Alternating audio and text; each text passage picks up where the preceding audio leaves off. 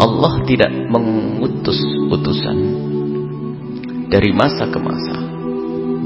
Dari Sayyidina Adam alaihissalam hingga Sayyidina Muhammad sallallahu alaihi wasallam sebagai pungkasan para nabi tidak mengutus para utusan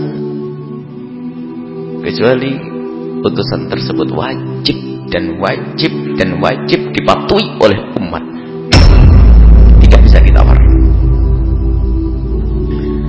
illa liyuta'a kecuali untuk dipatuhi. Dan patuhnya kita kepada Nabi Muhammad sallallahu alaihi wasallam ini ada sebab yaitu biiznillah karena Allah izinkan kita.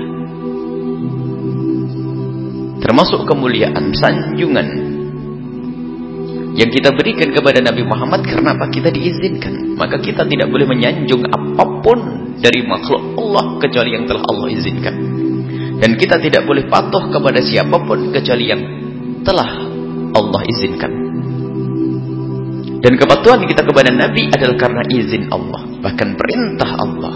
Perintah itu melampaui daripada izin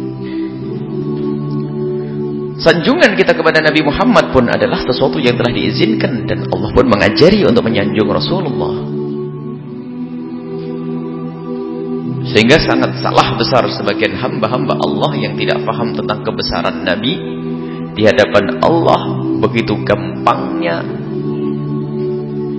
mencaci sebagian kaum muslimin yang punya kegemaran untuk menyanjung Nabi Muhammad sallallahu alaihi wasallam. Sesaat mengatakan itu kultus, sesaat mengatakan itu syirik dan sebagainya. Yang itu karena mereka memang tidak mengerti keagungan Nabi. Sehingga di saat ada orang mengagungkan Nabi, seolah-olah mengangkat Nabi di atas martabat yang sesungguhnya. Nabi sangat agung. Dan menyanjung Nabi Muhammad adalah perintah Allah Subhanahu wa taala. Dan Allah yang mengangkat Rasulullah innaka la'ala khuluqin 'adzim. Wahai Muhammad engkau sungguh mempunyai akhlak yang sangat agung, berada pada puncak keagungan akhlak. Dan aku telah mengangkat penyebutan namamu wahai Muhammad di lisan orang-orang hebat, di lisan orang-orang besar, di kalangan makhluk-makhluk mulia para malaikat. Inna Allah wa malaikatahu yusalluna 'alan nabi para malaikat pun bersalawat kepada Rasulullah disebut nama Nabi.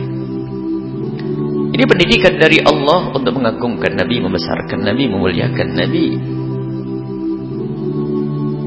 Akan tapi sebagian hamba yang tidak mengerti agungnya Nabi, maka di saat ada orang mengagungkan Nabi, dia kaget. Karena dia tidak mengerti keagungan Nabi. Yang mengerti keagungan Nabi, dia.